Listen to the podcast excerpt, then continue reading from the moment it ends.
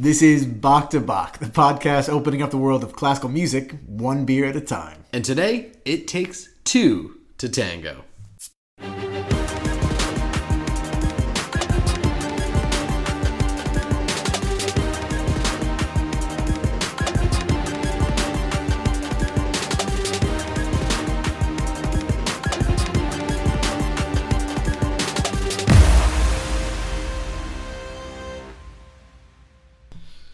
Okay, so it's our last episode before our big episode 50. Fitty. 50. Um, so we have one more, this is one more mini episode for you featuring news stories. Um, One big news story. Actually, almost a, a debate. Not a debate. We both agree with it. It's not a debate, it's just an agreement. It's going to be a short episode. Yeah. Uh, but basically, we are kind of going south of the border in this one. Um, not the actual place south of the border. Um, it's actually, we're going to go featuring things from South America. There we go. As far as the music. Um, we are doing all things that are based around tangos today, whether it's the name of the beer or the pieces we are uh, featuring. Um, and some sweet dance parties that are included as well in our news story. I mean, you know me. I love a sweet dance party. You do love a sweet dance party. you do them all the time. What's the uh, What's the first piece we're So go right um, we're featuring all the music of a composer, uh, Astor Piazzolla.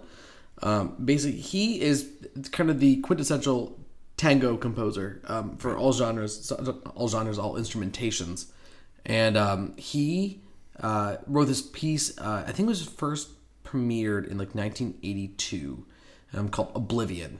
Um, it's not at all what it, like our second piece is going to be. It's completely very um, it's very mood music. It's very calm. Oh, okay. It's very sexy, actually. It's, it's super sexy. It's right. and it's one of the more traditional tangos.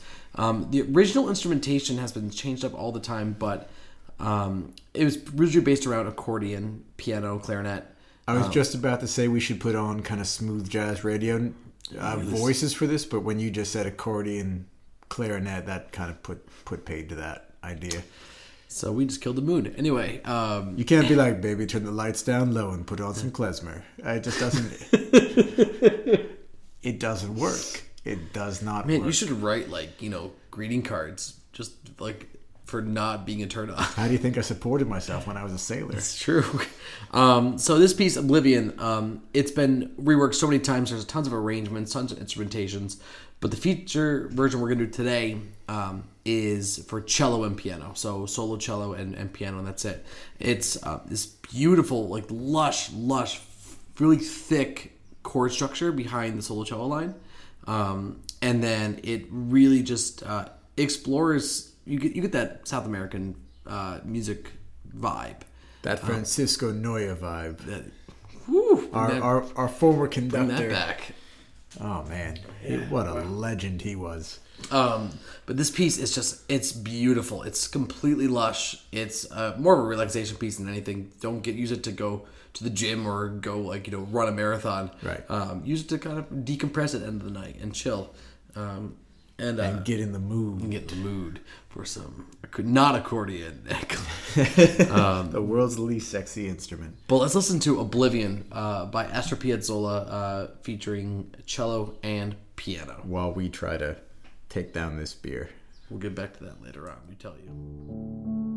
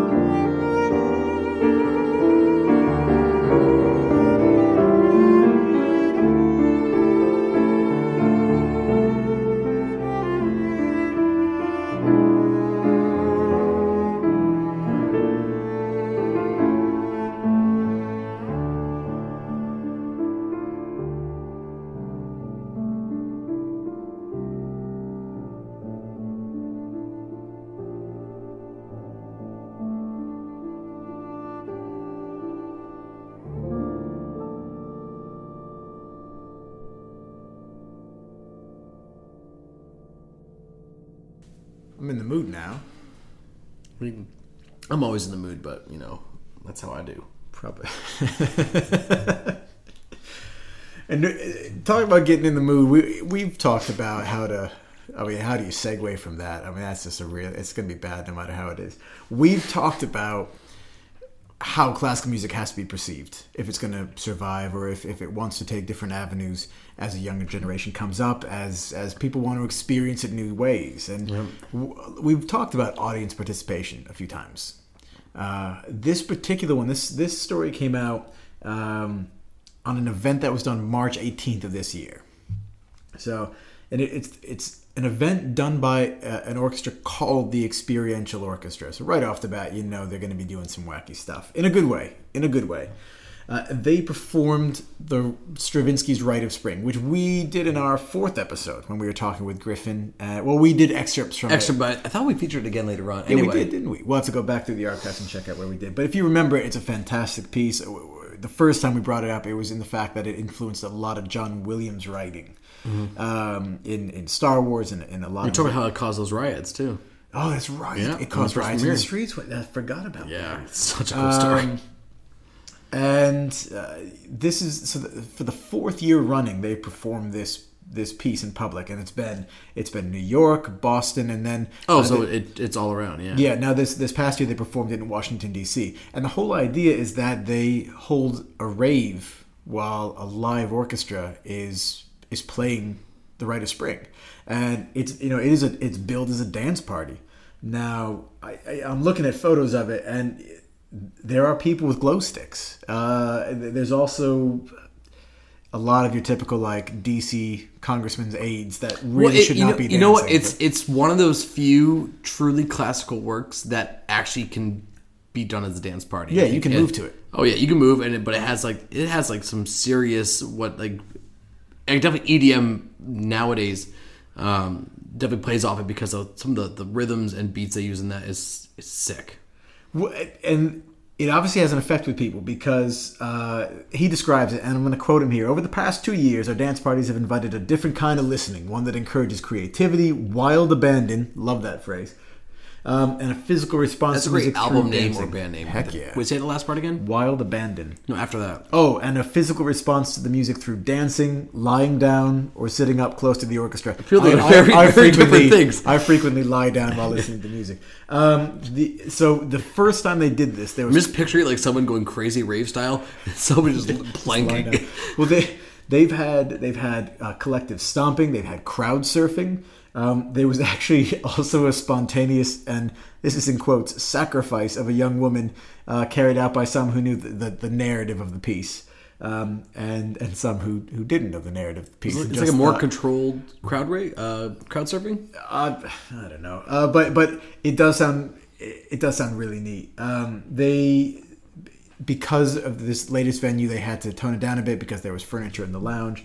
Um, but they've done uh, they've done sold out crowds of more than 500 people in, in wide open warehouses. Uh, the people, some people have criticized it. Obviously, it's going to ignite some uh, some contradictory thoughts, but um, it's it ends up they had two encores at the latest performance. Really? Yeah, I- the and then and then after the performance, they have a DJ come in and they dance for like five more hours after that. But the whole idea, um, you know, the mission of the orchestra is to make orchestral music both personally resonant and viscerally powerful. That's how they uh, describe it. So, and that's to audience members um, in they say in new and old ways. And we just talked about how the Rite of Spring incited riots when it was when it was founded. So this, you know, the crowd surf is is a far step from a from an actual riot. Um, That's so cool. but they want it to be. Uh, they they say they want music to be a full body experience. So they've done uh, they've done orchestral loft parties in 2010. They've done choreography with uh, with a circus. Um, with, with a group called Muse Circus, they've done listening events. They've done uh, sold out concerts in Lincoln Center. Uh, they did a, an event called Double Reed Madness uh, this past January, where they surrounded the entire audience with 36 oboes and bassoons, and also instruments which I don't know. We have to look these up called zurnas and schwam, shawms. Have You ever- shams are, yeah. have you heard of those? Um, so yeah, taking just trying to not only make the performance the the event, but then how the audience experiences it. Thought of a new bar Yeah. called the Bassoon Saloon. Kevin, you, we can't give these out over the air. People are gonna No take one will- no one- no one will have the. We just played the Star. Wars cantina theme. It's on repeat. Sorry.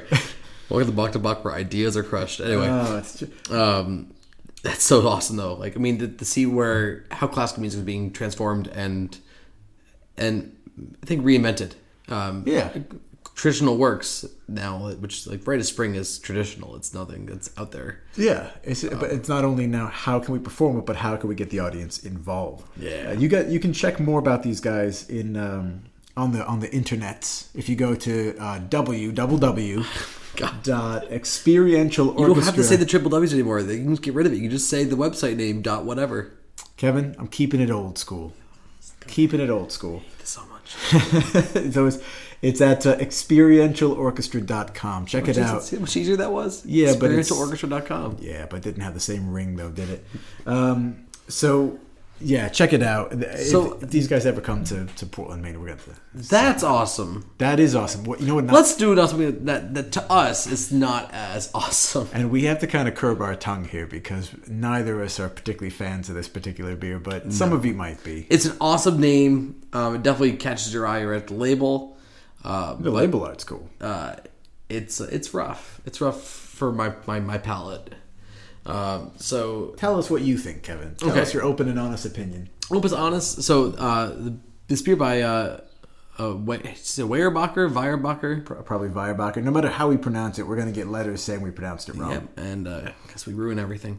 Uh, but Oh, d- instead of a- Django, it's. Oh. rough. So uh, this is instead of Django Unchained, it's Detango Unchained. See what they did? They changed one letter and they changed everything. Hopefully, Quentin Tarantino hasn't seen this yet. Not yet. Um, this is a, um, a Belgian style um, beer uh, brewed with cherries, aged in oak barrel, and then also brewed with Brettanomyces, which we featured back with Austin Street, um, which is uh, a different strain of yeast. Our episode with Mark and Nicole Stevens. Yep, right? where it uh, Where it exploded. explo- exploded.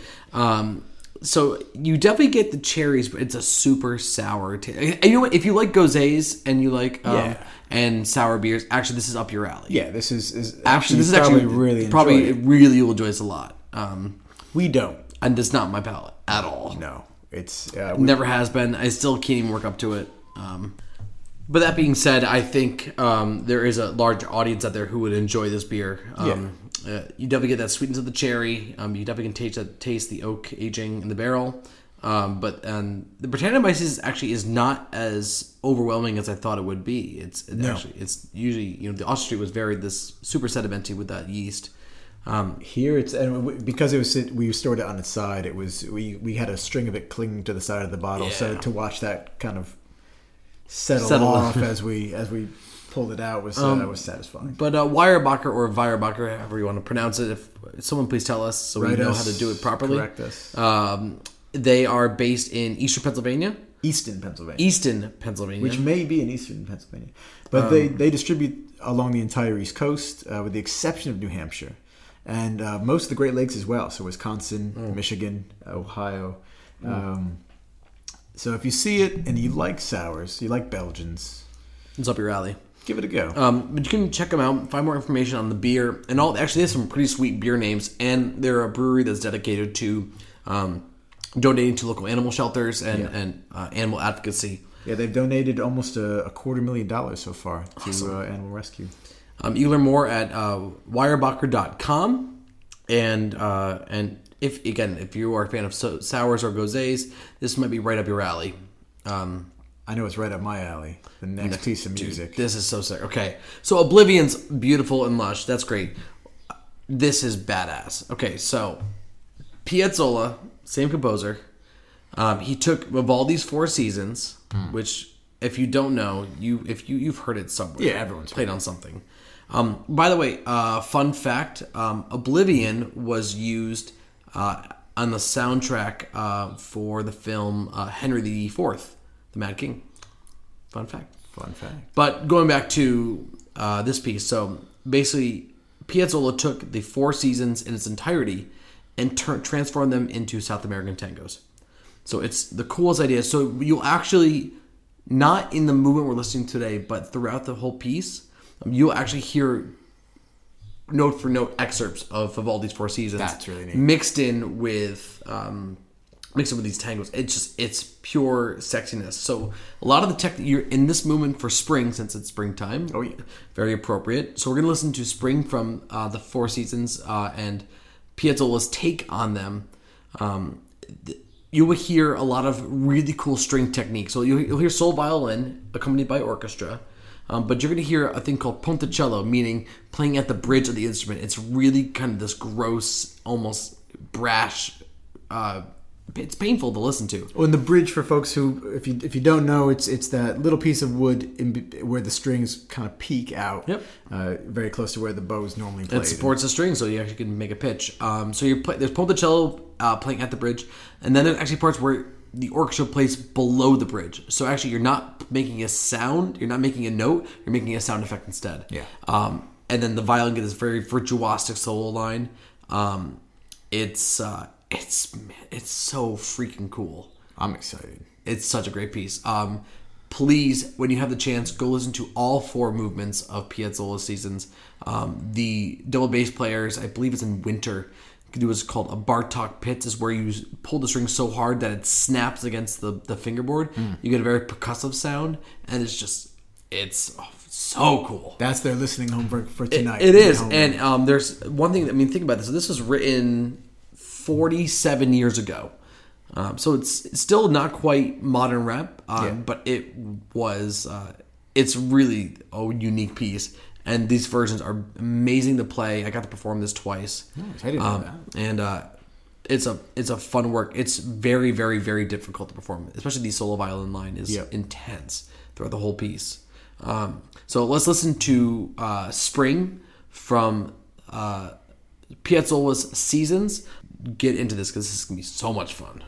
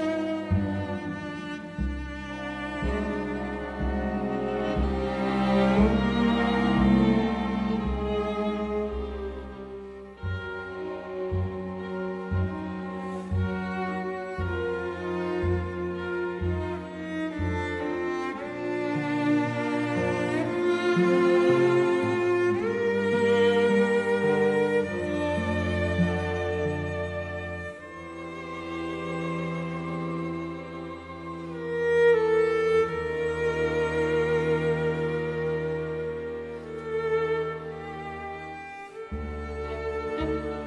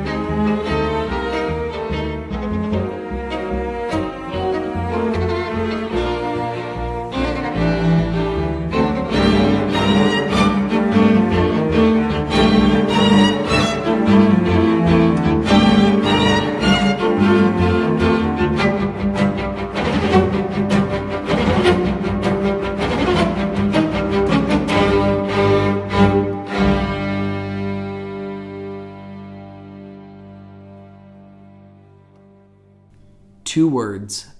F. Yeah. That's all I have to say. I'll let you. I'll let you just take that one. That's, That's mine. That's all me. I. Uh, I'm just staring amped. at a full glass of beer that I, I have no interest in. It's all right.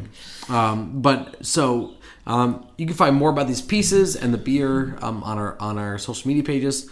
Um, please follow on iTunes, as we've always said, and that's where we Subscribe. Subscribe. subscribe. It helps us out, um, and it helps iTunes know that that uh, you guys like us. Uh, downloads aren't uh, Someone's got it. downloads aren't the only thing. Was it It- Stuart Smalley from SNL? Because you're good enough, you're, smart, smart enough, enough. and doggone it, people like you, That's it. and that's okay. So at least we have full glasses to cheers, and next time round we have episode So fifty. 50. We've made 50 episodes coming up on Bach to Bach. And Keep on listening. it's been another episode. Cheers, guys. Cheers.